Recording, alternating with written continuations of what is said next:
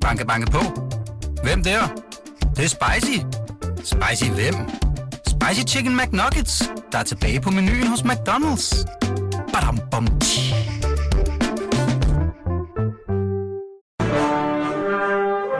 Du lytter til Radio 24 Den originale taleradio. Velkommen til Huxi og det gode gamle folketing med Huxi Bak. Rigtig hjertelig velkommen, også her fra formandstolen i det gode gamle Folketing, hvor jeg uden tøven vil erklære mødet for åbent. Vi skal i øh, løbet af de næste to timer runde elforbruget hos danskerne, fordi regeringen har en plan om, at øh, man vil se lidt nærmere på det i forhold til socialt snyd. Hvor meget el bruger danskerne egentlig, og kan man via deres elforbrug og andre oplysninger se, om de snyder øh, med øh, deres øh, penge, som de får af staten. Vi skal en tur til Iran via et par store danske virksomheder. Så skal vi se lidt nærmere på skat, som stadigvæk har lidt små problemer. Og så skal vi forbi Rigsadvokaten. Men inden vi kommer så langt, så vil jeg lige byde velkommen til mine tre gæster i dag. Rigtig hjertelig velkommen til tre forhåndværende medlemmer af Folketinget. Først Lars Barfod. Rigtig hjertelig velkommen. Tak for det. Konservativ. Du tøver, Lars. Nej, nej, jeg sidder ikke. Jeg siger jo ikke noget. Formanden har ordet. Og, Jamen, det er fint, ja, det er. Så, så øh, formelt behøver vi ikke at køre det her. Rigtig godt. Men konservativ i hjertet. Mads Rørvig, rigtig hjertelig velkommen også. Tak for det. Venstremand, Yes, stadigvæk. stadigvæk. Medlem af partiet også. Partibogen. Ja, ja, fint. Jamen, det, når man er, har været en del af ungdomspolitik og været meldt ind, siden man var 14 og sådan noget, ikke, så, så, så er man stadig med. Jeg, jeg, jeg kender det ikke, så, Jamen, det- men altså, hvis du ja. siger det, så Jamen, øh, det, det er jeg. Det er godt. Sidst men ikke mindst, Preben Wilhjelm, rigtig hjertelig velkommen også til dig. Ingen partibog. Ingen partibog. 30 år. Det er 30 år siden, du havde en. Hvad var den sidste? Det var VS. Det var VS. Det var også øh, dem, for hvem du sad i Folketinget. Velkommen, de herrer. Øh, jeg kunne tænke mig, inden vi lige går til øh, substansen, så bare lige morgens store historie, det er, at øh, Socialdemokratiet nu tilslutter sig syv ud af ni af de udlændingestramninger, som Dansk Folkeparti tager med til finanslovsforhandlinger. Øh, så jeg skal bare lige høre helt kort. Det paradigmeskifte i udlændingepolitikken, som Dansk Folkeparti øh, tog med til finansloven sidste år, som så kuldsejlede, der var jo tumult i alle, øh, på alle ledere og kanter. Det kommer vel nu, Mads Rørvig. Men jeg ved ikke rigtig, hvad det dækker over. Det er vel også en del af problemet i forhandlingerne, at, at det, det lyder meget voldsomt paradigmeskifte, ikke? Øh, men øh, ja, vi må finde ud af, hvad... Men Altså, altså, hvad helt, overordnet, helt overordnet handler det vel om, at, at man vil flytte fokus fra, at man integrerer de mennesker, der er her og kommer, til at man i højere grad vil hjemsende. Det er klart. Og det, Det er paradigmeskiftet, Ja, sådan det- kort fortalt. Og der ligger alt muligt nede under det, der er rigtig, rigtig svært, fordi vi har internationale konventioner og Dublin-forordninger, alt muligt andet. Mhm. Mm-hmm. Men, men det lader til sådan på overskriftsniveau, der, øh, der kan ligesom det, det store flertal i Folketinget tilslutte sig det. Og det er jo fint nok, når vi er på overskriftsniveau. Men forne bliver altså skilt for bukkene, når der skal til at føres øh, realpolitik, fordi det er der, du hammer ind i konventioner og internationale regler, ikke? Og på den ene side har du Pernille Vermund, der siger, at det kan være lige meget, det, vi melder os bare ud af alt det internationale. Ikke? Mm. Men man kan sige, fornærmer ikke nogen ved at sige, de er lidt mere altså, regeringsparate øh, partier. De rammer altså lige ind i muren, mm. øh, hvis, at, øh, hvis man tror, at alle de her overskrifter bare kan blive omsat til handling. Prem William, øh, tror du, det bliver et problem? Altså nu har man, nu har man som Mads siger, den store brede midte. Nu Socialdemokraterne er gået med, så er der jo ingenting, der står i vejen for at få det her igennem de her stramninger. Man har en regering, som har sagt, at man vil i hvert fald gå til kanten af konventionerne. Der kommer et paradigmeskifte nu, gør der ikke? Jo, det kan du kalde det, men øh, øh realiteterne er vel ikke så anderledes, end de hele tiden har været. Altså, man kan vedtage nok så meget af det der symbolpolitik og score lidt stemmer på det, men øh, det har jo vist sig umuligt at få de pågældende lande til at, at modtage dem igen. Ikke? Vi kan alle sammen blive enige om, at der er nogle af dem, der ikke øh, har lovlig ophold her og, og burde øh, sendes hjem, men altså det har været en praktisk umulighed at, øh, at få dem tilbage. Og øh, så løber vi, som Mads siger, så løber vi ind i konventionerne. Kan vi gøre det med tvang? Hvor kan vi smide den ned? Altså, det er jo symbolpolitik, det her, men det er jo et område, hvor øh, den måde at gribe praktiske, reelle problemer an på, har eksisteret i 20 år efterhånden, ikke? Ah, ja, altså, man blev enig i Socialdemokratiet efter Sass Larsens øh, analyse der, sammen med SF, forud for Torning-regeringen, at det var udlændingepolitikken, de havde tabt tre valg på. Mhm. Det tror jeg ikke er rigtigt, det er sådan en anden sag. Og når man opgiver at stille noget op over for Dansk Folkepartis udlændingepolitik, så, så bliver man hævet med med næsen. Det kan ikke undgå. Så må man gå lige så langt som dem. Og det er det, man ser nu. Der er ingen bremse på det der. Barfod? Jamen, altså, jeg tilslutter mig sådan set øh, alt, hvad der er blevet sagt her. Øh, gode kolleger omkring bordet. Tværpolitisk øh, forlig kan vi hurtigt lave om det. Øh, bare tilføje en ting, og det er, at man risikerer jo også at spænde ben for sig selv, fordi hvis man hele tiden skaber forventninger om, at vi kan sende flere hjem, hvis vi strammer, Mhm. og det så alligevel ikke kan lade sig gøre, så er der jo vælgere, der bliver frustreret, fordi de sagde jo, at de kunne og ville, og så skete der ikke noget alligevel. Og så kigger de hen og siger, hvor er der så en, som kan tilbyde sig? Så er der Pernille Vermund. Så jeg tror at på det lange sigt, hvis Dansk Folkeparti og andre tror, at de kan dæmme op for Pernille Vermund ved at overgå hende, det kan man næsten ikke, men altså overgå hende i, Så skal man øh, stå tidligt op i hvert fald, vil jeg i sige. stramninger, ja, så tror jeg faktisk, at lidt man kommer ser at det modsatte vil ske, at der bliver tilslutning til hende, fordi man ikke kan leve op til det, man lover. Er du enig, Mads Røvig? Altså, øh, kan det blive i virkeligheden en hemsko for dem? Ja, ja, det kan man sige på den anden side af valget. Ikke? Altså, så, mm. så, så risikerer man at, øh, at skrue, man kan sige, lidt, give lidt mere øh, gas til, til yderfløjen af dansk politik. Øhm, men, men tilbage til konventionerne, fordi der er altså meget, der står og falder med dem, når vi taler udlændingepolitik. Så det er jo ikke mejslet i granit, at vi skal være medlem af konventioner. Øh, der er jo en række ting, vi er medlem af, og du kan sige, at nogle af konventionerne internationalt set har større opbakning end andre. Det er jo ikke alle lande, der er medlem. Øh, sådan noget, som har været til stor diskussion i Danmark, er for eksempel øh, konventionen omkring øh, statsborgerskab, altså statsløse konventionen. Den, der siger, at hvis at du er i Danmark og ikke har noget statsborgerskab, jamen så skal vi give et, et dansk statsborgerskab. Den har sådan noget som, som England, altså UK, ikke tilsluttet sig. Mm. Øh, og den har givet anledning til meget, konvention, øh, meget debat, så man kan sige, hvis du virkelig skal lave et paradigmeskifte, Lars Løkke virkelig gerne vil blive siddende som statsminister, og man skal give DF en ordentlig lunds, så er det klart, så er der et værktøj i kassen, der hedder, vi kan træde ud af for eksempel statsløskonventionen. Men internationalt set, i forhold til alt det, Danmark går rundt og siger rundt om i verden, der vil vi blive vi sendt tilbage til stenalderen. Mm-hmm. Altså, der vil være ingen international credibility for at, at, at, at, at, at melde os ud af det.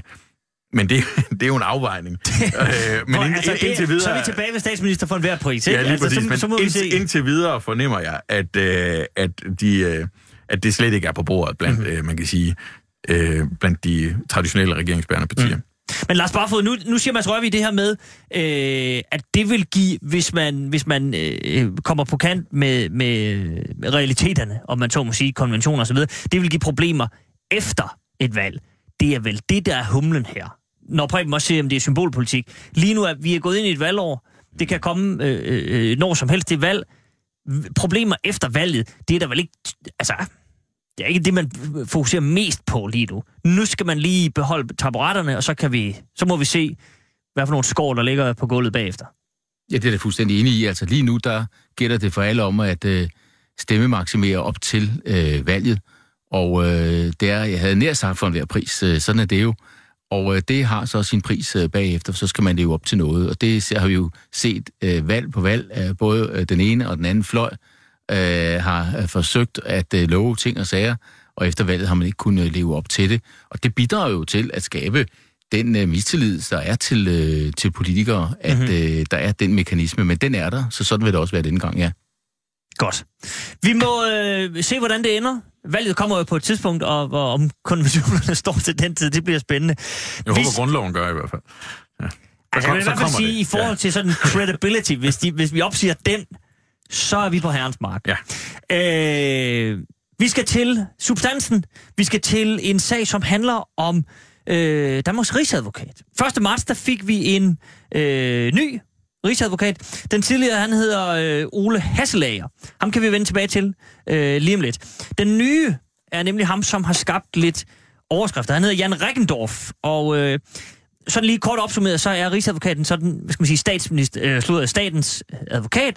Han er, øh, Lars Barfod, det ved du alt om, du har siddet på den post. Han øh, hørte under dig. Jeg har ikke været rigsadvokat, men jeg sidder i justitsministerposten. nej, ja, justitsminister. Det var, fordi jeg var langt fremme op i mit eget hoved. Han hører under justitsministeren, Ja, som du var. Ja. Øh, og se, hele misæren handler lidt om, at denne Jan Rikendorf, da han tiltrådte, sagde, jamen, Jeg har tænkt mig at føre de sager, det er jo sådan øh, højesteret og så, øh, så videre og så videre. Han har ført de her sager omkring, øh, øh, om man skal forbyde banden Loyal to Familia og så videre. Øh, jeg har tænkt mig at føre de sager, øh, præcis som regeringen har sagt. Altså, groft sagt kan man, øh, og det har oppositionen vist også sagt, at her har vi at gøre med en skødehund så. Øh, men han er jo underordnet justitsministeren, så altså, er der noget odiøst i det, tænker du som tidligere justitsminister? Altså, jeg kan godt forstå, at der er nogen, der hæver øjenbrynene umiddelbart, øh, fordi det kunne lyde som om, at øh, han vil være den skødehund, som du siger, øh, der bare gør, som øh, regeringen siger, at han skal. Men jeg mener bestemt ikke, det er det, der øh, ligger i det. Øh, jeg tror helt bestemt, at han udmærket er klar over, at øh, Rigsadvokaten øh, har sin uafhængighed, når det gælder de juridiske bedømmelser. Der er sådan en objektivitetsregel, øh, der er gældende for Rigsadvokaten. Han skal foretage stringente, kølige juridiske øh, overvejelser og øh, øh i sin vurdering af tingene. Og øh, det er jeg helt sikker på, at øh, han øh, også øh, gør, og det er det, der er intentionen. At det ville være en revolution, hvis han sagde noget som helst andet. Det mener jeg heller ikke, han har. Men det er jo klart, at der er en balance i det, fordi en rigsadvokat skal jo også øh, lytte til øh, regeringen, og der er visse ting, som en, øh, en øh, rigsadvokat skal gøre. For eksempel øh, bad jeg rigsadvokaten, da jeg var justitsminister, om at undersøge, om der var grundlag for at forbyde de her øh, rockerbander. Mm-hmm. Øh, fordi det står, der står i grundloven, at øh, der er foreningsfrihed, men man kan forbyde foreninger, øh, der har et øh, ulovligt formål. Spørgsmålet var så, øh, har rockerbanderne det? Øh, alle kan nok blive enige om et eller andet sted, så har de det sikkert, fordi der er jo rigtig mange kriminelle i de her rockerbander. De er jo interesseret i meget andet end at køre på motorcykel. Øh, men kan man så også tror jeg ikke, du har sagt for meget. Det tror jeg godt, vi kan blive. Men kan man også løfte bevisbyrden for, mm-hmm. at de gør det? Præcis. Og øh, Rigsadvokaten lavede den undersøgelse og nåede frem til, at øh, man kunne sige meget, men han mente ikke, der var grundlag for at føre en sag om at få dem øh, forbudt i henhold til grundloven, fordi man kunne ikke løfte bevisbyrden for, at de havde et ulovligt formål. Øh, og øh, så sluttede den sag med det. Og det er jo et eksempel på, at Rigsadvokaten gør, som justitsministeren siger, laver en undersøgelse, men øh, selvom jeg måtte have ønsket, at han havde ført sådan en sag, mm-hmm. så siger han, det kan vi ikke gøre, fordi øh, der er ikke juridisk grundlag for det. Men det og så slutter sagen med det, og der klarer jeg selvfølgelig også i som justitsminister, for jeg ved også godt, at jeg skal respektere Rigsadvokatens øh, vurderinger. Mm-hmm. Og sådan har der også været andre sager, hvor jeg har sagt, Nå, men så må jeg jo acceptere, at det er Rigsadvokatens juridiske vurdering. Den vil jeg så ikke blande mig i. Øh, men han gør mange andre ting, og jeg skal lige henvise til Rigsadvokatens hjemmeside, for jeg har gjort mig det ulejlighed at se på den, inden øh, vi havde den her diskussion. Og han præciserer faktisk de her ting ganske klart i en meddelelse på sin hjemmeside, mm-hmm. at der ligger ikke det i det, som nogen mistænker ham for. Nej, hvad tror vi? Nej, det må jeg sige, det er en storm i et, øh, i et glas vand, fordi det har jo aldrig været menighed, øh, meningen, at, at anklagemyndigheden skulle være uafhængig. Altså, det er jo en del af, af den udøvende magt, altså man er, man er underordnet øh, regeringen. Øhm, og det, som Rigsadvokaten siger, samtidig med, at han siger, at, at man vil, vil gøre, som regeringen siger, så siger han jo også, at han også vil overholde loven. Og som Lars siger, der står der jo i loven, at man er underlagt objektivitetsprincippet. Det vil sige, at øh, når man øh, når anklagemyndigheden forbereder en sag, eller når man øh, står i retssalen, jamen, så skal man både t- øh, tale om det, der taler for, man skal tale om det, der, der taler imod, man skal tale om det, der, øh, der er en skærpende eller, eller formidlende omstændighed. Altså det objektivitetsprincip, som man er underlagt. Og det siger han jo også, det vil han også overholde. Men i politik, øh, det handler jo dels om at, at lave lov, men det handler jo også om at finde ud af, hvad betyder øh, loven egentlig? Det er jo også en stor del af det. Øh, og der har vi jo også nogle paragrafer, der aldrig er, er blevet prøvet. Øh, vi har nogle principielle paragrafer. Øh, vi har nogle paragrafer i grundloven, som er meget rart at vide, jamen, hvad betyder det egentlig? Hvor går grænsen? En eksempel kunne være foreningsfriheden, som, som Lars øh, øh, fortæller her. Og der kan regeringen jo justitsministeren sige, jamen vi har den her paragraf, der står i grundloven. Vi har det her politiske problem. Er det muligt, at vi som politikere faktisk ikke behøver at lave en ny lov, men loven dækker over, eller kan løse det politiske problem, vi har? Jamen, vi har de her konkrete sager. Justitsministeren sender rigsadvokaten ud og siger, de her skal testes. Og så kan man så sige, jamen får vi et negativt udfald eller vurdering af, jamen så må politikerne jo lave loven om. Øhm, så, så der er absolut intet øh, forkert eller, eller, eller noget som helst i det, han siger. Det er en storm i et glas vand man kan sige, folk, der ikke lige beskæftiger sig med rigsadvokaten eller jura til daglig, kan jo godt forstå, ligesom Lars, der siger, hvad er det for noget? Er det ikke en uafhængig instans? Og sådan, nej, nej, det er det ikke. Mm. De er underlagt et objektivitetskriterie øh, og princip, men det er ikke en uafhængig instans. Det er en, øh, en, en del af den udøvende magt, ligesom regeringen. Og så er det jo så domstolen, altså en anden del af, af magtens tredeling, der så må træffe afgørelse om, jamen, hvor, hvor lander det henne? Så det er helt, helt ukontroversielt. Okay. Prem Wilhelm, jeg ved, at du ikke er helt enig i det her. Jeg er lodret uenig, om jeg så må sige. Og jeg mener, at øh, den ærede formand gjorde en lille fejl ved at præsentere det her, som er Rigsadvokaten var statens advokat. Det er Rigsadvokaten ikke. Rigsadvokaten er en savlig bedømmer af en anklages mulige udfald, og har en forpligtelse til kun at rejse sager, som han er over forholdsvis overbevist om, at staten kan vinde. Det, du taler om, det er kammeradvokaten. Det kan være, han har søgt den forkerte stilling, det ved jeg ikke. Men det, han udtaler, det lyder mere som en kammeradvokaten, som en rigsadvokat. Det er taget notam hos formanden. Og det her er den fjerde rigsadvokat, der forholder sig til, til det spørgsmål om foreningsforbud. Der var, som Lars sagde i hans tid, det var Henning Fode, ikke? der tog stilling til, til rockerforbud. Øh, Inden da var hans forgænger, skulle tage stilling til et hisbutaria-forbud, og nåede også frem til, at det var ikke dækket af grundlovens paragraf 78. Og det samme gjorde Henning Fode med øh, rockerforbuddet. Og han sagde ikke bare, det er svært at bevise, at det er en forening med et ulovligt formål. Han sagde, hvad der er vigtigt her. Nej, den grundlovsbestemmelse er ikke beregnet på rocker og bander, den er beregnet på ødelæggelse af den demokratiske proces. Den er beregnet på påvirkning af anderledes tænkende. Den har et helt andet formål, og det ser man især, når man tænker på, hvordan den bestemmelse kom ind i grundloven. Jeg synes, man skal være utrolig forsigtig med i en ophidset situation om en bande eller en rocker eller sådan noget, og begynde at, at udvande grundloven. Jeg vil lige omtale den der paragraf 78. Det kender jeg. ja, ja, men det ved jeg da godt, du gør. Men der er to udgaver af den, og der er den, som jurister tit har fremført i den her diskussion i bladen, og det undrer mig virkelig. Den øverste. Ja. Der siger, at de foreninger, der virker ved vold eller søger at nå deres mål ved vold, bliver at opløse ved dom. Så er det jo ret klart, så skal de forbydes de der. Men det er jo citatfusk. Og det var det, Henning Fode gjorde meget utryggeligt opmærksom på i svaret til dig, Lars, i sin tid med, med rockerbanderne. Den hedder nemlig foreninger, der virker ved vold eller søger at nå deres mål ved vold, anstiftelse eller lignende strafbar påvirkning af anderledes tænkende. Og den står i det afsnit, der handler om foreningsfrihed, forsamlingsfrihed, ytringsfrihed. Den hører i det afsnit, der handler om alle vores borgerlige rettigheder. Om man så ser historisk på det, hvornår kom denne her ind i grundloven? Den var ikke med fra starten, for det var ikke noget problem.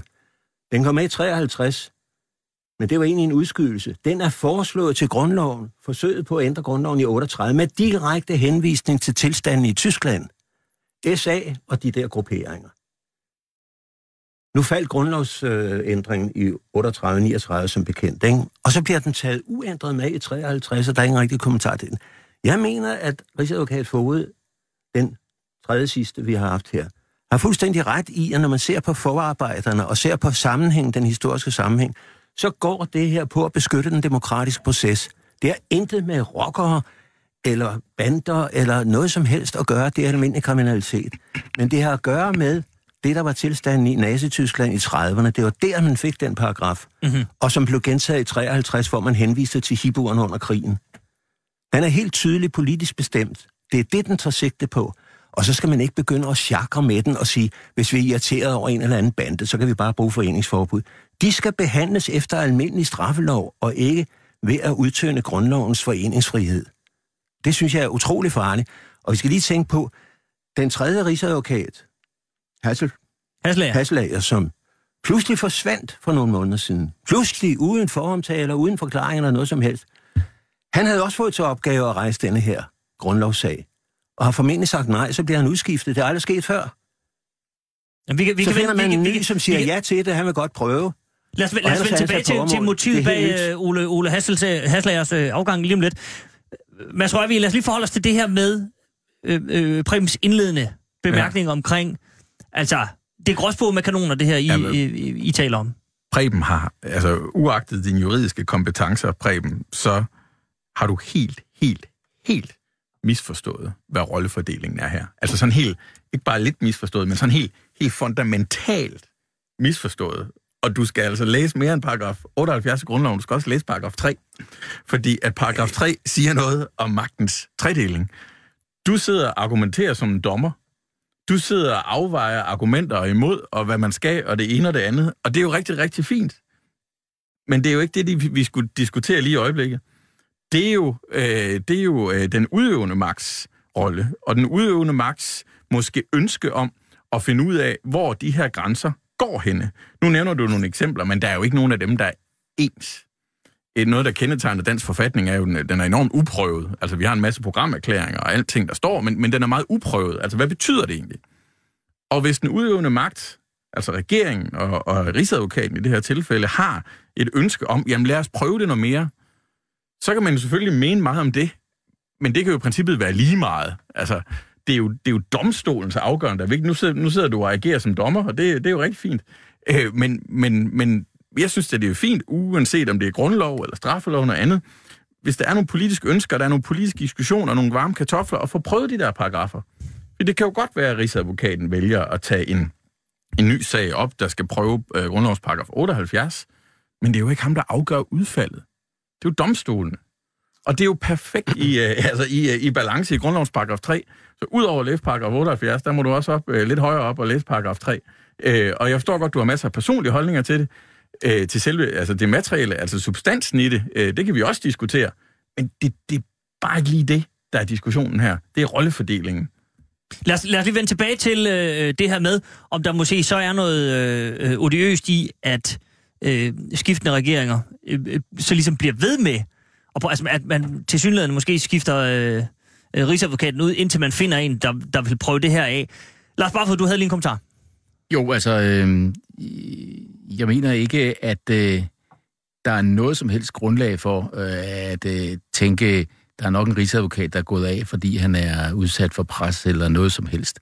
Øh, jeg kender øh, udmærket Ole Hasselbalg øh, fra min tid i Justitsministeriet, som var rigsadvokat øh, i en periode, og øh, det er øh, for min mening helt fuldstændig skudsikkert, at det kunne han ikke drømme om at ligge under for. Øhm, og øh, det er jo rent gætværk, øh, Preben, det du sidder og siger der. Altså, jeg synes, man må holde sig til, øh, der er sket en øh, skifte øh, på den post. Der kan være mange grunde til, at øh, en person vælger at søge et andet job, øh, men øh, komme ud i sådan nogle konspirationsteorier helt uden nogen som helst grundlag for at gøre det, øh, det synes jeg, vi skal holde os fra.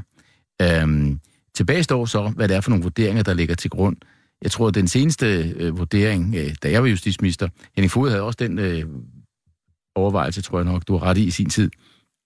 Men det var øh, Jørgen Sten Sørensen, som, som øh, øh gjorde den overvejelse, og som er ombudsmand. Ja, ja. Øhm, og øhm, øh, hans argumentation var, at man kunne ikke løfte bevisbyrden for, at øh, de foreninger er ulovlige. Øh, uden at have sat mig dybt ind i resonemanget nu, Øh, men så har jeg forstået, at det er sådan, at man mener, at der er sket øh, nogle ændringer i øh, grundlaget for den vurdering, fordi det er blevet mere tydeligt, at øh, de har øh, til hensigt at virke ved øh, vold, og derfor mener man, at der er grundlag nu for at føre sådan en sag. Det er muligt. Øh, den nuværende rigsadvokat har ret i det. Det kan også være, at han ikke har det. Men det er jo så op til øh, højesteret at vurdere, om det er en korrekt vurdering eller ej. Og sådan skal vores system jo mhm. øh, virke. Men tilbage står jo, at øh, Rigsadvokaten øh, skal og bør agere i forhold til øh, ting og sager, som øh, regeringen, det vil sige justitsministeren, beder om.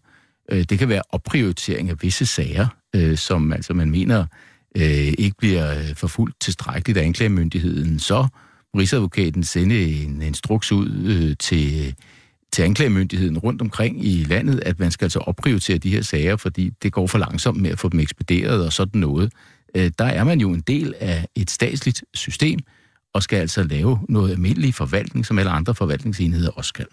Men Lars Barfod, må jeg ikke lige... Øh, øh Prem, du skal nok få lov, det er bare...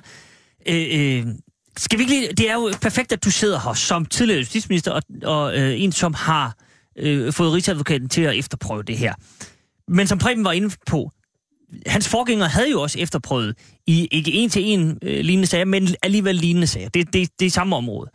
Øh, der var vel også, kan jeg få dig til at, nu skal jeg ikke få dig til at indrømme noget, hvis ikke du vil, men der var vel også politiske motiver, da du beder Rigsadvokaten om at undersøge, om man kan få forbudt de her rockerklubber. Altså, det handler vel ikke kun om, at øh, nu var man nu var der gået så mange år, nu er man simpelthen træt af de rocker. Der var vel også, det var vel også sådan lidt øh, symbolsk, det lå vel også i befolknings stemningen, at mm. nu er man altså træt af de rocker.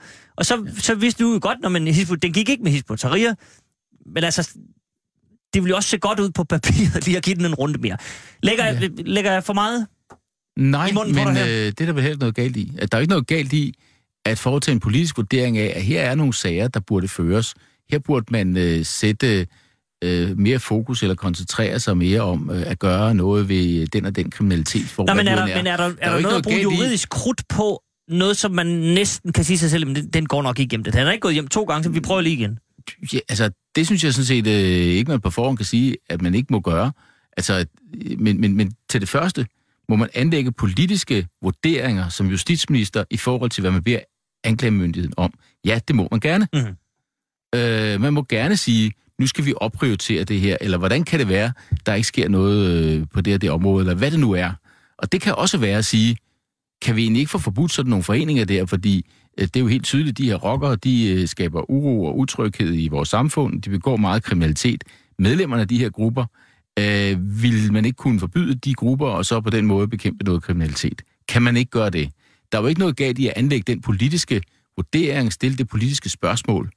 Der ville være noget galt ved det, hvis det var sådan, at justitsministeren og rigsadvokaten kom og sagde, der er ikke grundlag for at øh, føre sådan en sag. Hvis justitsministeren så sagde, det kan godt være, du mener det, men jeg mener noget andet, så øh, nu anlægger du bare den sag. Mhm. Og gav rigsadvokaten en ordre til at gøre det. Okay. Så vil det være et problem, at så overskrider man en, en grænse, og der er jo også nogle mekanismer, der træder i kraft, hvis det er sådan, at justitsministeren overruler rigsadvokatens øh, vurdering. Mhm. Øh, og øh, ja, sådan det.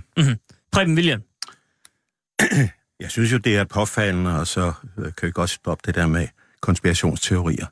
Jeg hæfter mig ved, at de tre tidligere rigsadvokater har sagt nej til, at der var grundlag.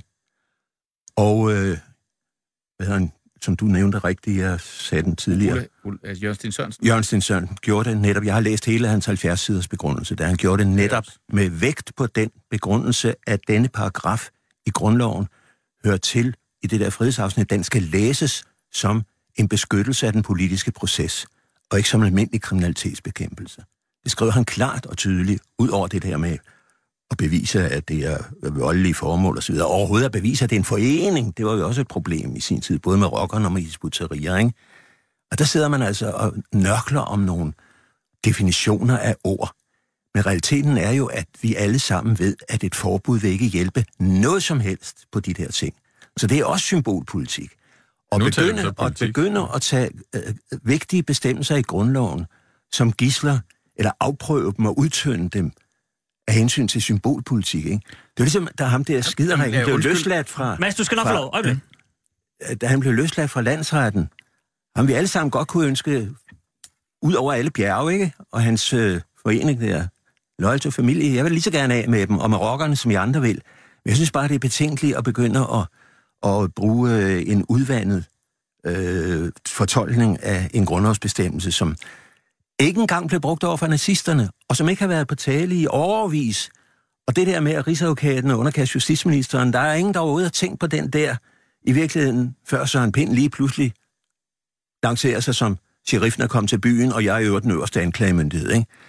I virkeligheden er det jo en fejlkonstruktion. Vi ville aldrig have godkendt sådan en konstruktion, da Ole Espersen sad som Østersøkommissær og skulle godkende de nye forfatninger i Estland, Letland og Litauen efter frigørelsen fra Sovjetunionen. Han slog ned på alle de der ting. Han vil da ikke godkende en konstruktion, hvor den øverste anklagemyndighed er en del af regeringsmagten. Det er jo sådan noget, man har i Polen, det er sådan noget, man har i Ungarn, det er sådan noget, man har hos Putin. Det er sådan noget, altså, hvor anklagemyndigheden kan bestemme, hvilke, øh, øh på regeringsordre, hvilke politiske modstandere man skal gå efter. Altså, det er jo, det er jo i sig selv, mener jeg, en fejlkonstruktion at rigsadvokaturen i den grad, som Søren Pind siger, og det har aldrig været et pot, øh, det har aldrig været anført før, at sådan er. Det var Søren Pind, der kom med den der heldigvis uden substans. Og nu kører den så. Jeg synes ikke, I kan se bort fra, at tre tidligere rigsadvokater forholdt sig til det her spørgsmål og komme til den modsatte konklusion. Og så pludselig, og vi skal også huske på, at rigsadvokaten har efter retsplejeloven, ligesom alle andre anklager, en pligt til at vurdere, om der er gode chancer for at vinde. Det har de tre tidligere altså sagt nej mm. til. Det samme altså også Ole Hasselgaard. Jeg tror, jeg øh, fejlagtigt kom til at kalde ham Hasselager. Det undskylder jeg. Mads og, og, og derefter Lars. Og jeg er nødt til at vende tilbage til, det er sådan, du har fundamentalt misforstået, Ja, ja, det er hvordan, hvordan det er skruet sammen. Jeg er med på, at, at vi kan diskutere substansen, er der grundlag eller ej, og hvad de historiske øh, øh, bevæggrunde har været for det ene og det andet. Men, men du er simpelthen fundamentalt på, på sidespor i forhold til, øh, hvad man gør, og, og hvad, øh, hvad, hvad grundloven siger om det her. Fordi at rigsadvokaten er en del af den udøvende magt.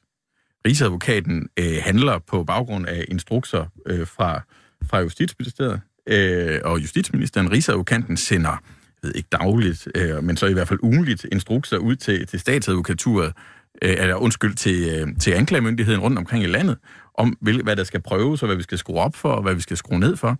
Så der er simpelthen, altså der er ikke, der er ikke noget som helst kontroversielt i, øh, i det her. Øhm, så øh, altså, vi, vi kan godt diskutere øh, altså, sagens altså, substans, og er vi enige, er vi uenige, hvad, hvad mener vi, udfaldet skal være.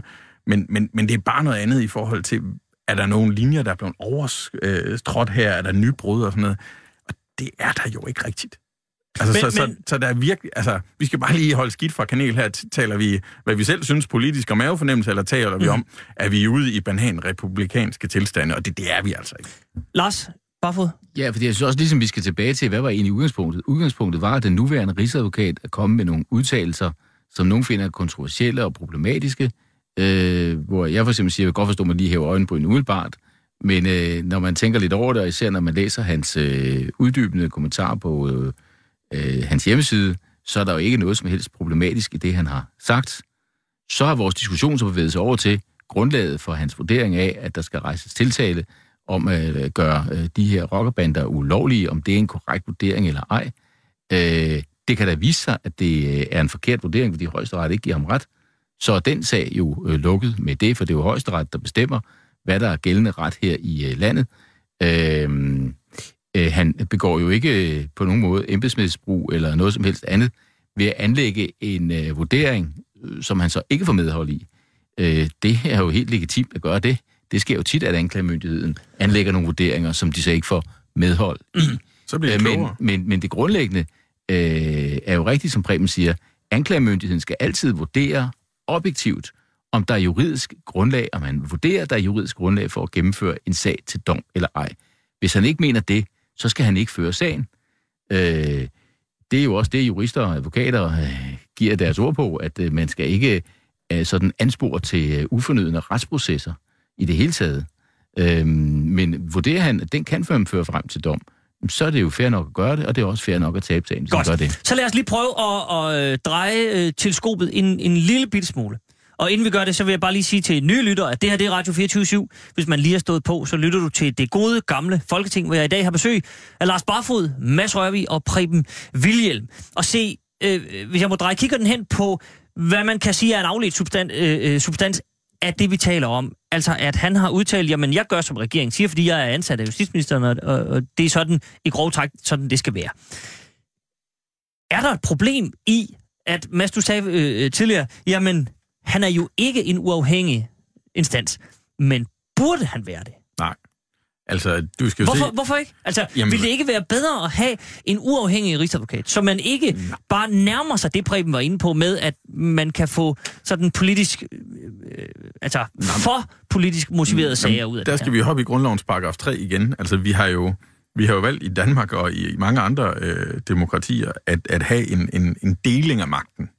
Så du har øh, forskellige instanser, og det er jo så balancen i dem, der gør, at vi netop har en eller anden form for kan sige, ja, balance. Ikke? Så du kan sige, at det er den, den udøvende magts øh, privilegium her at finde ud af, hvad det er for nogle sager, der skal føres. Øh, selvfølgelig ud fra et objektivitetskriterium, som står i loven. Mhm. Øh, det vil sige, at du skal gøre lige så meget ud af det, der taler imod, som, som der taler for, og om hvad der er skærpende og formidlende omstændigheder. Men du, Men- men, men men, kan- men, men- du bestemmer, hvad, hvad der skal Men føres. det kan vel være svært, når en chef står og siger, nu skal du høre her, politisk er det en kæmpe vindersag for os at få testet det her. Vi har bøvl med rockerbander, ja, Ja, de skyder på Nørrebro og alt muligt. Kunne man forestille sig, Ole Hasselager, Ole Hasselgaard, der bliver ved med at kalde her, at du, at du gør det her, og hvis, hvis han så tøver lidt, så kan man jo altid finde en anden. Jamen. Det, det er vel, nu skal jeg ikke konspirere, men men vi er jo, øh, vi er jo, øh, altså, vi er jo inde i et område, hvor der er en kæmpe gråzone. Altså, du har noget, der er sort, og noget, der er hvidt, og det er klart, vurderer du, at øh, den her overhovedet ikke flyver, jamen så er, der ikke, altså, så er der ikke så meget at gøre, så skal du ikke føre den. Men netop i de her gråzone-tilfælde, så er det jo domstolen, der skal afgøre det. Det er jo det, der er det smukke i modellen. Mm-hmm. Altså, øh, anklagemyndigheden siger, vi har det her på den ene og på den anden side. Politikerne vil gerne have det testet. Vi vil måske, altså ikke vi hælder lidt til den ene til den anden side, men, men lad os nu få det testet, så vi har en afklaring inden for den her gråzone, og det har du domstolene til. Det er også, når Preben siger, at man ved at have den her diskussion, eller, eller anklagemyndigheden, øh, eller rigsadvokaten prøver sagen, så udvander man grundloven. Det, det kan man jo ikke. Altså det privilegium har den udøvende magt jo ikke. Altså Folketinget og befolkningen kan udvande grundloven ved at lave den om eller afskaffe den, men, øh, men, men, men det er højeste ret, der finder ud af, hvordan den skal tolkes ultimativt. Så, så at den udøvende magt har altså ikke det privilegium, at de kan udvande grundloven. Det er Nå, altså så, andre så lad, os, så lad os lige spille den over til Preben Wilhelm. Preben, mm. er, det, er vi ikke sikret i tilstrækkelig grad netop ved den dømmende magt, som tager stilling til det her? Ja. Selvom politikerne finder på alt muligt mærkeligt, de gerne vil have testet, så siger højesteret, den spiller ikke. Det går jo, ikke. Jo, jo. Jeg håber sandelig, der også er højesteret øh, vender tilbage til Jørgen Sten, øh, øh, den tidligere rigsadvokats vurdering af grundlovens paragraf 78, som historisk helt klart har at gøre ikke med almindelig voldskriminalitet eller med bander eller noget som helst, men med politisk pression, som satte den demokratiske proces ud af spillet. Det var det, der var anledningen både i 38 og i 53. Og i den historiske sammenhæng, Øh, der kommer den der bestemmelse om, at de der formuleringer, som man tit springer over, når man citerer den, som jeg derfor har taget med her. Men jeg vil lige sige, at jeg vil godt belære sig magtens tredeling. Men hør lige en gang. Altså, jeg har set, at Rigsadvokaten har trukket i land på sin hjemmeside, og det gjorde han også i et indlæg i politikken. Jeg sidder her med det samlede store interview, som blev lavet i politikken, som man ikke protesterede imod. Og kommentarerne til det, det er ikke bare for politiske partier, der var en ret bred front, hvis det ikke med flertal, men ret bred front sagde, at vi må have flyttet den rigsadvokatur væk fra Justitsministeriet, hvis han optræder sådan her. Jamen, det er sandt. Her siger professor Jørgen Vestergaard, som nok er en lige så god ekspert på magtens tredeling som Mads her, og som plejer at være så forsigtig, at han næsten er, er, er intetsigende. Her siger Jørgen Vestergaard, anklagemyndighedens opgave må være at håndhæve lovgivning objektivt og savligt, ikke at pleje den til enhver tid siddende regeringspolitiske dagsorden i anledning af Rigsadvokatens interview her. Og, og øh, Eva Schmidt siger, jeg synes, han har misforstået magtens tredeling. Anklagemyndigheden skal ikke gøre, som regeringen gerne vil have det. Anklagemyndigheden skal følge landets love. Og selvfølgelig bekræfter han det, han vil følge landets love. Men der er altså lige den der med, hans tre forgængere har sagt, der er ikke grundlag. Der er ikke grundlag. Vi har ikke opfyldt retsplejelovens krav om, at vi skal finde, at det er sandsynligt, at vi kan vinde den sag. Hans tre tidligere forgængere har sagt Nu er det jo ikke den samme sag. Nej, men det er altså fra Hizbut Tahrir og over ja, men, Lars' lige, altså, rockerband, ja, ja. og så til Loyal til Familie. Ja, ja, det er ved Gud forskellige sager. Nu skal jeg ikke jo Alle sager er forskellige, men ja, der er ja. ingen af dem, der er politisk, som hvis det havde været nazistpartiet, eller det havde Nå, været men nu, nu er du højesteretsdommer igen, og det er jo fint. De, øh, de supplerer hinanden cirka en gang hver anden år, så kan man jo søge der. Øh, men den diskussion, vi har, det er jo lidt, det er jo lidt noget andet. Øh, og der er tre forskellige sager, så, jeg kan altså, så lad dog Rigsadvokaten forsøge at finde ud af, hvad der står i grundloven. Altså, hvis der er en ny sag, de mener, der øh, altså, inden for lovens rammer og objektivitet kan prøves ved højesteret, så er der jo ikke noget giftigt eller, eller farligt i det. Men, men der er vel et eller andet... Nu, nu er der det her... Øh, der er alle de her principper, at, at man skal være objektiv og det ja, ene og det Men det står der, i loven. Det kan, ja, altså, det kan man ikke komme ud Nej, nej, nej. nej det, det, og det, det gør de heller ikke. Men er der fra politikernes side måske også et eller andet fornuftsprincip, som siger, jamen altså, der er intet, der tyder på, at, at Loyal to Familia, som har visse mindelser om rockerbander, der er jo ikke noget, der tyder på, at Loyal to Familie pludselig ud af det blå er begyndt at skrive øh, øh medlemscharter og, og dagsordner og, og føre... Øh... Jamen, vi, er jo, vi er jo lidt... Altså, når vi er inde i den her gråzone, altså, så er vi jo... Altså, så er vi jo dybt, dybt nede juridisk i forhold til, hvilke bevisbyrder, der kan, der kan løftes.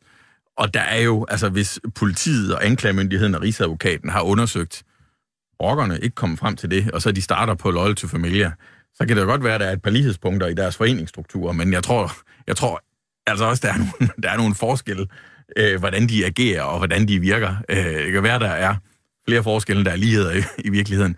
Så, så det der med at skære det over en kamp, det skal man jo også... Jeg ved godt, det er samme paragraf, og det er de samme argumenter, vi skal finde frem, men det er jo dybt forskellige sager. Der må vi jo have tillid til, at de jurister, der vurderer dem, ligesom, mm-hmm. ligesom altså, finder det frem, der skal, der skal bruges. Okay. Barfod. Ja, altså, øhm, det var dit spørgsmål, om der handlede om, hvorvidt ikke man skulle gøre Rigsadvokaten til sådan helt selvstændig, uafhængig af regeringen. Det vil jeg kraftigt advare imod, fordi så ville man være nødt til at opfinde en ny Rigsadvokat, der kunne lytte til og gøre, hvad regeringen beder Rigsadvokaten om. Det er jo nødvendigt i et samfund, at man har en regering, som har mulighed for at sige til anklagemyndigheden, at nu skal vi altså, øh, som han selv bruger som eksempel, Øh, nu skal vi altså tage nogle hensyn, når vi fører voldtægtssager og følge visse procedurer, eller nu skal vi nedbringe sagsbehandlingstiden på et bestemt område. Måske vil man så også tilføre nogle flere ressourcer osv. Der er jo behov for, at en regering på den måde kan agere dynamisk med selve anklagemyndigheden. Men grænsen går selvfølgelig derpå, der hvor den anden del af Rigsadvokatens virke er, nemlig at foretage de juridiske vurderinger af, hvilke sager kan rent faktisk føres. Det er, en, det er der objektivitetsprincippet er. Og det er der, jeg har sagt, at Rigsadvokaten og Justitsministeren med hinanden skal forstå, hvor grænserne går. Og det synes jeg heller ikke, der er noget, der tyder på, at de ikke gør. Mm-hmm. Øh, det er dybt forankret i vores retssystem, at man øh, gør det. Øh, men, men lad os tage øh, altså, øh, USA. Øh, der hedder det jo, øh, vi kalder den amerikanske justitsminister justitsminister, men i virkeligheden hedder han jo ikke i USA en justitsminister. Der hedder han Attorney General. Øh, mm-hmm. Og er en del af regeringen. Altså, øh, og det er jo dybt forankret i alle demokratiske systemer, man har øh, en eller anden form for chefanklager for hele landet, som øh, i en eller anden udstrækning øh, bakker op om regeringspolitik ved at øh, stramme op for øh, prioritering af visse sager, eller føre sagerne på en bestemt måde, eller hvad ved jeg. Men øh, øh, samtidig kan man jo også se, i USA lige nu... Øh, jeg skulle lige sige, jeg tror, samtidig kan man jo også se øh, nogle interessante diskussioner i USA med Jeff Sessions, som jo også forstår, at, øh, øh, at sætte nogle vandtætte skodder på nogle retlige områder mellem, hvad præsidenten egentlig gerne vil have ham til, og hvad han som øh, Attorney General kan gøre. Øh, så der er nogle interessante diskussioner Nu skal vi ikke gå for meget ned synes i, ikke, der i, i sammenligninger med USA, men, men der er ikke, også der er onde tunger, som siger, at Jeff Sessions sidder meget løst i stolen, fordi ja, ja. han ikke gør, som Trump siger. Ja, ja, ja. Og Ja, men det, men, men altså, det er bare interessant for at illustrere sådan de der diskussioner og spændvidder. Mm-hmm. Der er jo nogle interessante diskussioner der om de der balancer. Øh, det men, kommer men, vi ikke udenom. Men, men, men, men jeg mener ikke, der er noget som helst, der tyder på, at der er noget problematisk i den måde, hvorpå tingene sker i Danmark, eller i de udtalelser, han er kommet med. Jeg mener, at der er nogle udtalelser, der måske er blevet strammet lidt op i overskrifterne, øh, men jeg mener mm. ikke, der er noget som helst problem i det, han har sagt, Godt. når man tager og, det hele med. Og, og ultimativt har man jo så den kattelem, der hedder, at Folketinget bare kan sige, der kan vi ikke lide justitsminister. Mm. Øh, statsministeren, du må finde en anden. Ja. Prem Wilhelm, en uh, sidste kommentar til det her. Ja, altså Lars' øh, forestilling om, at så er man nødt til at have en, en, en dobbelt rigsadvokat, fordi nogen skal jo lige følge regerings. Det mener noget sludder. Altså, ingen rigsadvokat bør følge bare nogle ønsker fra regeringen, som ikke er lovbestemt. Hvis regeringen ønsker... De siger helt, hvis, nej, ikke er lovbestemt. Hvis de er lovbestemte, så følger han dem selvfølgelig. Det har de altid gjort. Anklagemyndigheden har altid gjort det der. Men at komme inden for den eksisterende lovgivning, uden at sørge for, at der er et folketingsflertal, og sige, vi ønsker, at nu skal der strammes på det og det, og der skal være en... Uh, det er jo ikke... Det, det, det, nu er du over i den lov. Altså, det, det er jo... Du, altså, det, det, det, det, er helt... Det er helt... Ja. Det er helt ja, Lars, ja, værsgo. Altså, Preben, er det ikke rigtigt, at det har altid været sådan, som Mads også sagde før, at Rigsadvokaten hele tiden udsender instrukser om alt muligt mellem himmel og jord til anklagemyndigheden i hele landet, om hvad man bør gøre, hvor man skal stramme op, hvor man ikke skal gøre det. Og der altid har været en dialog mellem justitsministeren og Rigsadvokaten om de her ting, sådan så Rigsadvokaten har lyttet til justitsministeren, når man mener, at man forvaltningsmæssigt skal stramme op nogle steder, fokusere mere på noget, eller hvad ved jeg, opprioritere nogle sager. Sådan har det altid været. Sådan har vores system altid fungeret. Det, som er problemet, det er selvfølgelig, hvis det er sådan, at Rigsadvokaten, også i sine juridiske vurderinger, hvor han skal være objektiv, øh, følger en justitsministers politiske ønsker og fører sager, som han egentlig juridisk set ikke mener, at der er grundlag for at føre, så er det et problem. Men det er jo heller ikke det, der er tilfældet. Ja, det vil jo vise sig. Ja. Nu det vi vil vise sig. Det har vi jo højst ret til at gøre. Det det, så, for, så siger formanden lige, at der sætter vi et punktum. Ja. Ved, ved, det vil vise sig. Øh, det her, det er det gode gamle folketing, øh, og vi har været godt nede i den juridiske suppe her i de første 45 minutter. Lars Barfod, Mads Røvig og Preben Wilhelm er på besøg i dag. Klokken er øh, 10 minutter 11, og nu vi skal se lidt nærmere på skat. Det er godt, at vi kommer til at bruge lidt mere end 10 minutter øh, på det. Så er det jo godt, at vi har en time mere på den anden side af klokken 11. Fordi, øh, ja altså, det seneste kapitel i den lidt triste saga om skat her i landet, det er, at Rigsrevisionen forleden øh, skulle gennemgå skats regnskaber. Det skal de altid. Lige se om øh, bøgerne stemmer osv. Øh, men Rigsrevisionen måtte desværre, kan jeg godt sige på nationens vegne, sige, det kan vi simpelthen ikke, øh, det kan vi sgu ikke rigtig sige ja til det her. Altså, vi, vi, vi, øh, vi må forkaste det her regnskab. Der er simpelthen for meget, der ikke stemmer. Der er nogle tal, der øh, slet ikke er afstemt, og, og øh, det sejler lidt det her. Øh, så er der også noget med en, med en øh, skattekommission, som ikke kan få deres papir. Det kan vi lige vende tilbage til. Men til en start... Øh, Prem William, hvor, altså, hvor stort et problem har vi med at gøre her, når Rigsrevisionen er ude og sige, vi kan ikke godkende det her? Jamen altså, alle ved jo, at vi har kæmpe problemer med skat, og nu forsøger de at omgruppere sig, og så videre, så videre. Øh, og det er jo kun måneds tid siden, at det er en af de store nyheder, det var, at virksomhederne ikke frygter skat. Jeg tænkte, hvad det er en mærkelig overskrift, virksomhederne frygter ikke skat. Det viser, at virksomhederne var efterhånden ret sikre på, at der blev aldrig kontrolleret noget som helst. Mm-hmm. Og så var der tal for, hvor enormt kontrollen af virksomhedsregnskaber var faldet. Så man godt kan sige, at der var alt mulig chance for, at, og alt mulig øh, grund til at tage chancen for, at det her, hvis man snød, det ville aldrig blive opdaget. Og der har vi været nede, og det startede med Fogh, han har været en dyr mand. Det var ham, der begyndte at degradere skattevæsenet og fyre en masse mennesker og chefen og så videre, så videre. Og øh, det var jo helt bevidst. Øh, jeg ved ikke, om man, jeg vil være ked af, at lille søde Carsten Laversen skal sælges i samme båd, men jeg hørte ham, da man lige havde fundet ud af, at der var de der uberettigede momstilbagebetalinger, for moms, der aldrig havde været indbetalt 13 milliarder, så vidt jeg husker. Jeg hørte det i bilradioen. Og så interviewer man Carsten, og så siger, øh, så siger øh, søde smilende Carsten, så siger han, ja ja, men nu skal vi jo huske på, at momssystemet er tillidsbaseret. Jamen har du ikke tænkt dig at lave noget kontrol, når det viser sig, at der kan forsvinde 13 milliarder? Ej, vi skal huske på, at momssystemet er tillidsbaseret, siger han så. Og så tilføjer han, og så skal vi huske på, at øh, hvis vi begynder at lave meget kontrol, så vil det svække konkurrenceevnen. Jeg tror ikke mine egne ører. Altså, der sidder landets skatteminister og siger, at hvis vi får virksomhederne til at betale det skat, de skal betale, eller ikke svinder med momsen, så vil det svække konkurrenceevnen.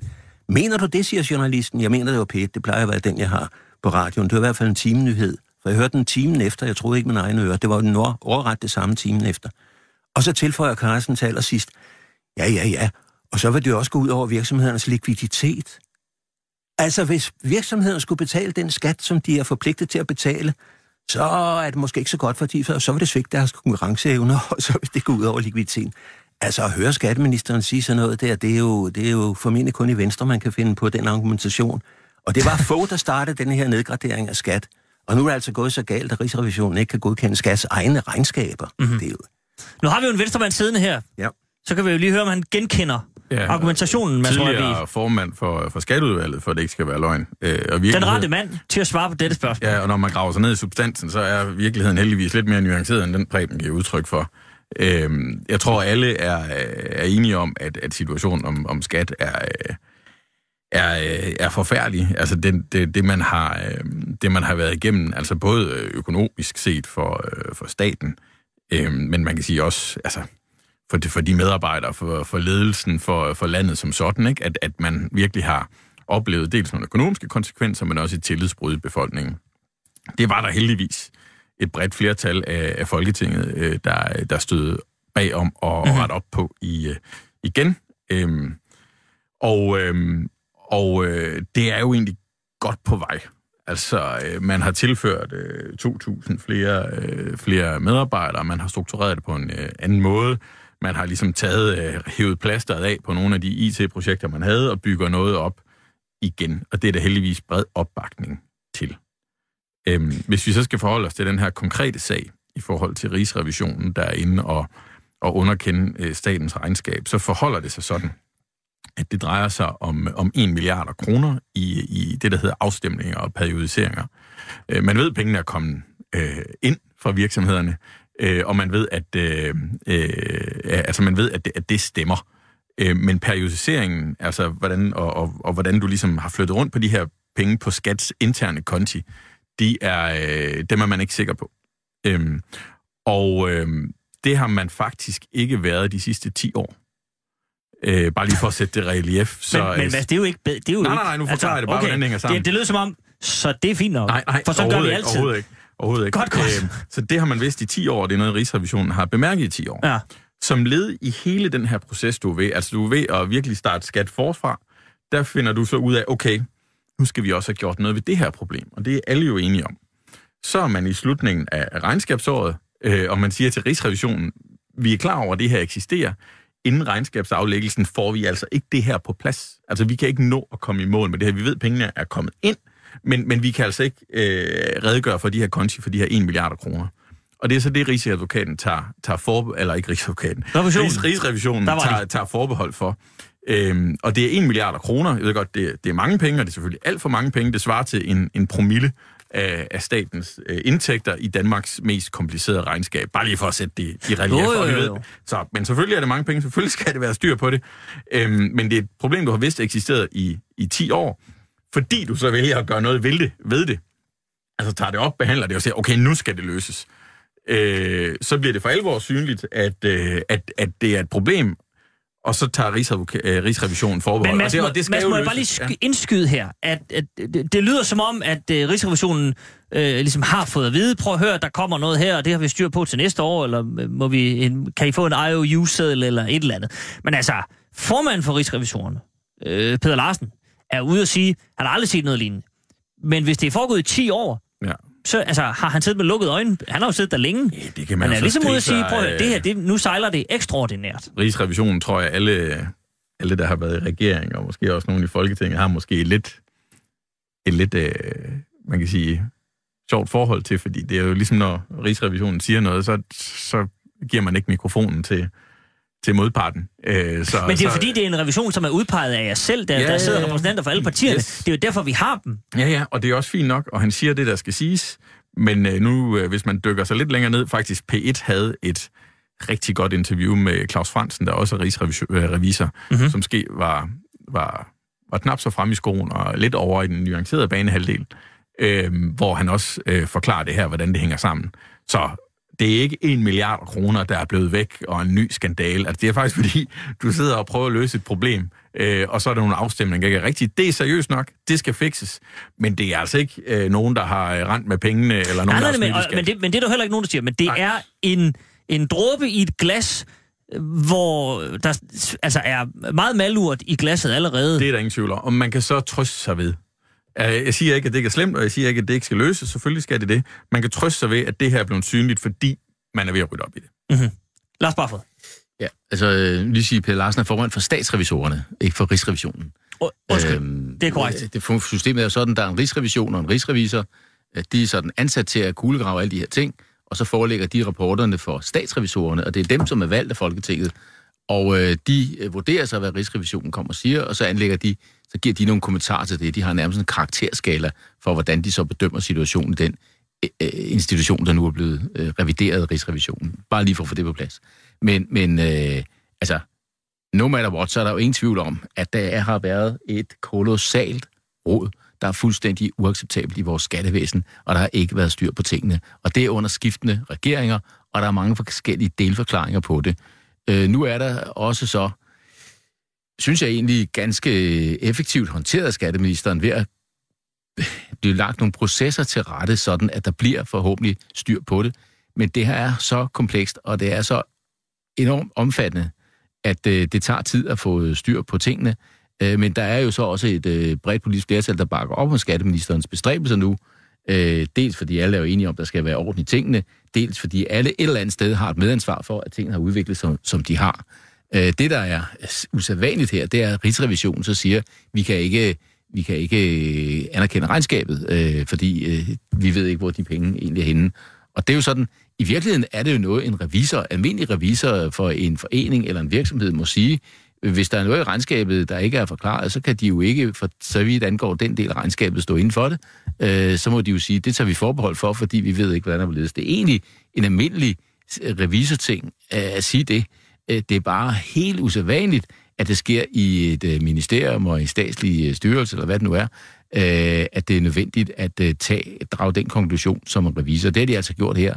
Øh, men i virkeligheden er sagen jo bare øh, et øh, udtryk for det generelle rod, der har været igennem mange år, hvor, øh, som sagt, der er mange delforklaringer, og en af dem er der helt klart, at øh, vi, og det har jeg selv øh, været med til at tage ansvar for, for jeg har siddet i Folketinget i mange år, øh, altså at komme til at spare for meget på skat i tro om, at man kunne effektivisere mere, end man kunne.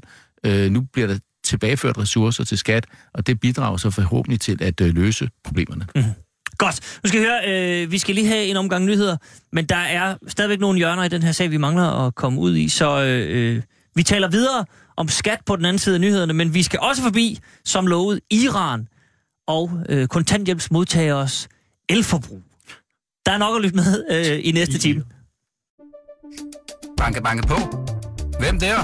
Det, det er spicy. Spicy hvem? Spicy Chicken McNuggets, der er tilbage på menuen hos McDonald's.